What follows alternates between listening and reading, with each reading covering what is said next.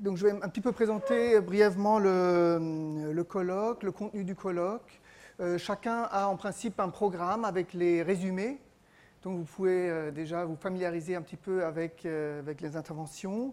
Et j'aimerais brièvement vous expliquer pourquoi on a intitulé ce colloque comme ça. Habiter comme travail écuménal, corésie, médiance, mitate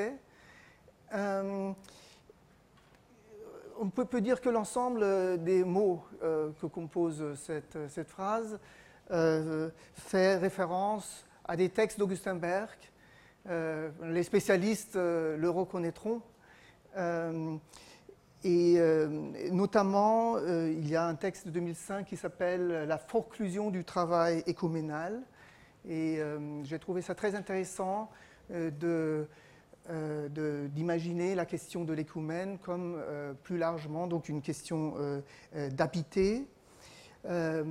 C'est pour ça qu'on a intitulé ce colloque comme ça.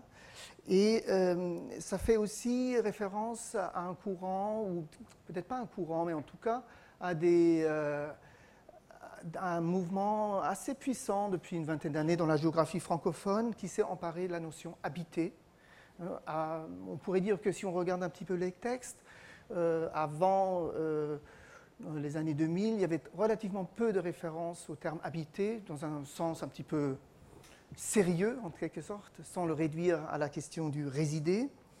et maintenant, c'est un, élément très structurant de la géographie francophone. les autres termes, corésie, comme euh, euh, relation au lieu existentiel, ou la médiance, le sens du milieu, ou euh, mitate, c'est-à-dire que du japonais voir comme. ce sont des éléments qui ont permis à Augustin Berg de, développer une, pensée pour intégrer de façon très cohérente la dimension géographique à la philosophie d'une part et peut-être aux sciences humaines et sociales en général. Donc habiter, euh, euh, et c'est ça un petit peu ce qu'on va explorer cet après-midi, euh, est vu comme un terme qui explore ou qui exprime, qui exprime cette trajectivité, c'est-à-dire le, rapport à l'écoumène. J'aimerais aussi, avant de vous présenter un petit peu plus en détail le programme, dire quelques quelques caractères distinctifs du travail d'Augustin Berg. Euh, alors, euh, il y a un premier, point que je trouve extrêmement important euh, dans un moment où, dans les sciences humaines et sociales, on est face à un mainstreaming assez important, c'est d'abord de créer des concepts qui nous sont propres. Et le travail d'Augustin Berg, justement, exemplifie ce point euh, crucial, c'est-à-dire que Augustin Berg crée des, euh, concepts qui lui sont propres. Hein. Écoumène, médiance, corésie, j'en ai déjà parlé un petit peu, pour interpréter justement d'une nouvelle façon le rapport des êtres humains à la Terre. et je trouve que c'est. et pour arriver à, une conceptualisation propre, Augustin Berg utilise une technique cognitive euh, centrale, intéressante, euh, c'est la relationnalité. Hein. Voir le monde comme étant un ensemble de relations. C'est toujours une question de relationnalité qui est, qui est centrale. Euh, c'est utilisé dans dans d'autres domaines des sciences humaines et sociales. Et cette utilisation, dans ce cadre-là, permet justement une, une, meilleure façon une façon plus précise de comprendre euh, euh, les, rapports des humains à, la, à la, Terre, euh, à l'environnement. et donc ça, c'est un point très important, penser relationnellement. Hein. ça, c'est un, premier point très important. Un deuxième élément qui, moi, m'intéresse beaucoup, qui auquel je suis très sensible, c'est ce que j'appellerais, en m'aidant d'un philologue franco-allemand, Penser entre les langues. Euh, Heinz Wissmann, hein, c'est le, titre d'un ouvrage de Heinz Wissmann, qui est philologue d'origine allemande à l'EHESS à Paris. et qui exprime bien ce que fait Augustin Berg dans son travail, c'est-à-dire, bon, les textes sont écrits pour la plupart en français, mais de, fait, les textes sont constellés d'expressions latines, grecques, on passe par l'allemand, le japonais, l'anglais. Peut-être je n'ai pas fait tout le tour. Euh, est-ce qu'il y a aussi l'arabe? Euh, Donc, euh, c'est ça que je trouve et qui, donne une très très grande créativité d'une part, et d'autre part qui permet justement de réinterpréter d'une certaine façon en, passant justement d'une langue à l'autre. Hein, ça, donne un, espace de liberté supplémentaire. Et cette façon de faire, pour moi qui suis assez sensible à, ces passages entre les langues, me paraît euh, aujourd'hui une nécessité, une nécessité, mais elle est très difficile à mettre en œuvre. Euh, je citerai peut-être une entreprise euh, à laquelle ça m'a fait penser, c'est celle de Barbara Cassin, qui a publié un vocabulaire européen des philosophies il y a une dizaine d'années, je pense, et où tous les entrées, toutes les entrées sont dans leur langue d'origine, en allemand, en danois, en anglais, en latin, en grec, etc. etc., etc. Et puis l'explicitation est bien sûr en français, euh, ou bien en anglais, parce que maintenant j'ai vu que c'était traduit en anglais. Euh, mais pour justement dire qu'il y a peut-être des intraduisibles, et on devrait peut-être, dans une langue scientifique, fonctionner comme ça, avec des concepts qu'on garde dans leur langue d'origine au lieu de les traduire.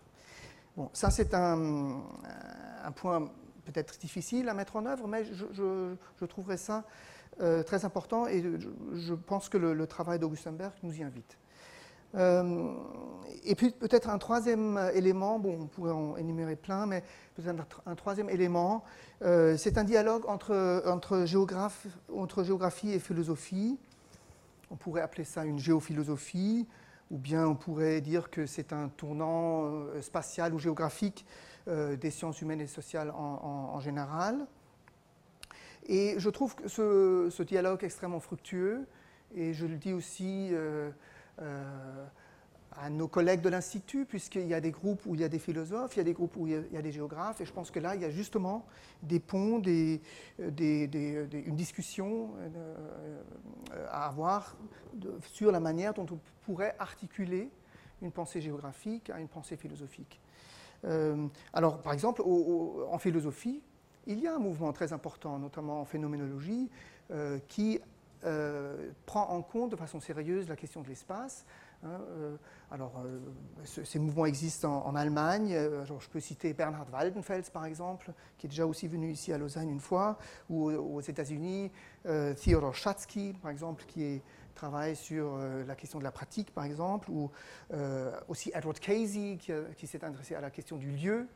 Hein, en tant que philosophe. Donc il y a plein d'éléments plein comme ça qu'on pourrait citer et qui font un dialogue assez, assez fécond. Euh, aujourd'hui. Alors, euh, avant de, passer à la présentation un petit peu des, des, interventions, euh, j'aimerais aussi dire que l'œuvre de Augustin Berg suscite aussi des interrogations ou des, des, des, critiques en quelque sorte. C'est-à-dire qu'on peut travailler cet après-midi sur la question des apports, mais aussi on peut travailler sur les limites euh, de l'entreprise.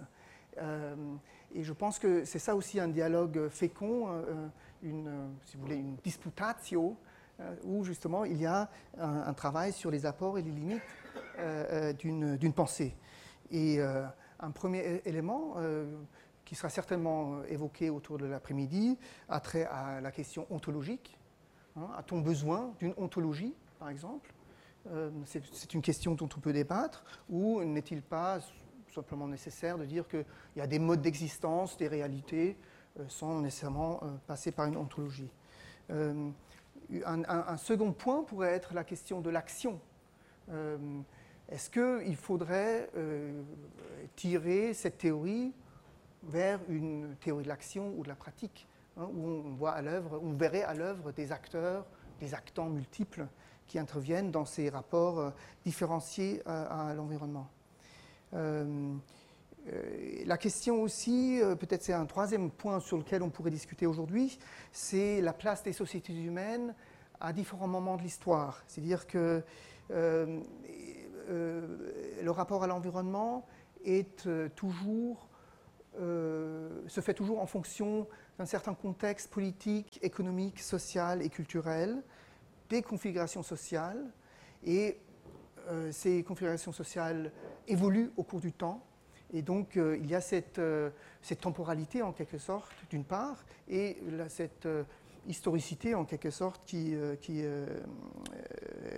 me paraît centrale, et on pourrait justement s'interroger sur la place de ces conditions économiques et politiques euh, euh, dans, euh, la théorie, dans le travail de, Berg. Alors, ce sont juste trois interrogations sur lesquelles on pourrait débattre aujourd'hui, puisqu'on aura justement du temps pour le débat. ça, c'est, je crois, un luxe qu'on s'est payé cet après-midi. On a d'une part des interventions avec, j'ai demandé aux intervenants d'intervenir sur 20 minutes à peu près, pour avoir une réaction d'une dizaine de minutes à chaque fois de la part d'Augustin Berg sur l'intervention très précise. Et ensuite, tout à la fin, on a trois quarts d'heure de débat avec la salle. Alors, euh, justement, là où les, débats peuvent s'engager, soit directement avec Augustin Berg sur un certain nombre de points précis, soit avec les intervenants, ou justement euh, euh, tous ensemble, en quelque sorte, pour trouver éventuellement des points de désaccord, des points d'accord, des choses comme ça. Euh, donc nous avons le, temps pour le faire. Euh, euh, alors, si je présente brièvement le, programme, on ne va pas commencer par André-Frédéric Hoyot. je suis désolé, je, viens d'apprendre qu'il il a eu un problème de voiture et il est toujours sur l'autoroute et donc il ne pourra pas intervenir cet après-midi. Il va essayer d'arriver d'ici ce soir, mais je ne sais pas à quel moment.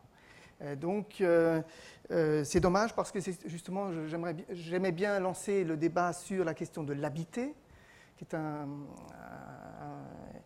une dimension très importante de l'œuvre d'Augustin Berg. Alors, on verra à quel moment on, pourra le faire. donc, on, va, en, revanche, Anne Volvé est là, et elle va parler de, des esthétiques du savoir spatial dans la pensée paysagère, qui est un texte récent d'Augustin Berg, et où la question du, euh, euh, du paysage est couplée à une égogéographie. Euh, Anne Volvet est géographe à l'université d'Artois, en France, et est spécialiste des questions de l'articulation, je dirais, entre psychanalyse et géographie, donc à une vision aussi de à une, sensibilité euh, à cette euh, dimension égo-géographique dans, les textes des, auteurs et spécialement d'Augustin Berg. Ensuite, avant la pause, on aura euh, Philippe Bonin. Philippe Bonin. Voilà, Philippe Bonin de l'école d'architecture du laboratoire architecture, ville, urbanisme, environnement de Paris. Alors, il est, Philippe Bonin est architecte ou peut-être architecturologue, je ne sais pas ce qu'il faut dire. En tout cas, euh, il travaille sur les spatialités euh, japonaises et qui illustre justement un des aspects importants de l'œuvre d'Augustin Berg, c'est-à-dire les, dimensions culturelles et l'appropriation différenciée euh, des idées de nature, par exemple, par les, par les sociétés, et illustre bien sûr aussi la euh, l'importance du Japon dans, l'œuvre d'Augustin Berg. Euh, après la pause, euh, on aura Ludovic Duhem, philosophe de l'école supérieure d'art et de design de Valenciennes en France. Ludovic Duhem qui intervient sur la question de la mésologie et temporalité. C'est justement cette question du lien entre une théorie qui peut paraître, disons, statique et la question de la temporalité, euh, puisque c'est en effet un point central, puisque l'humanité est un processus, on pourrait dire, et donc sans cesse il y a des rapports changeants à, l'environnement. ensuite, Leila Chakroun, géographe, mésologue, qui travaille sur la circulation des idées, de l'idée notamment de parc national au Japon. Elle a, fait un travail sur le Japon et s'est interrogée sur la manière de savoir comment l'idée du parc national arrivait euh, au Japon, d'une part, et comment euh, ce parc national euh, a été approprié par les Japonais et traduit après dans, l'espace. enfin, Michel Husseau, géographe, qui travaille sur une éthique de l'écoumène. on pourrait en effet dire que éthiquement habite l'humain, Hein, c'est euh, justement euh, euh, ce, que Augustin Berg a exploré dans le livre Être humain sur la Terre et éthiquement habite l'humain. Vous connaissez tous le, le poème de Hölderlin, Dichterisch wohnet der Mensch. L'homme habite en poète, c'est comme ça que c'est souvent traduit. donc c'est justement cette dimension de l'éthique qui est toujours important dans, ce que les humains d'une part, et puis bien sûr pour la question de l'habiter, euh, c'est central. Euh, donc euh, je vous souhaite une excellente après-midi, je nous souhaite une excellente après-midi de, de, débat et d'échanges intellectuels très stimulants.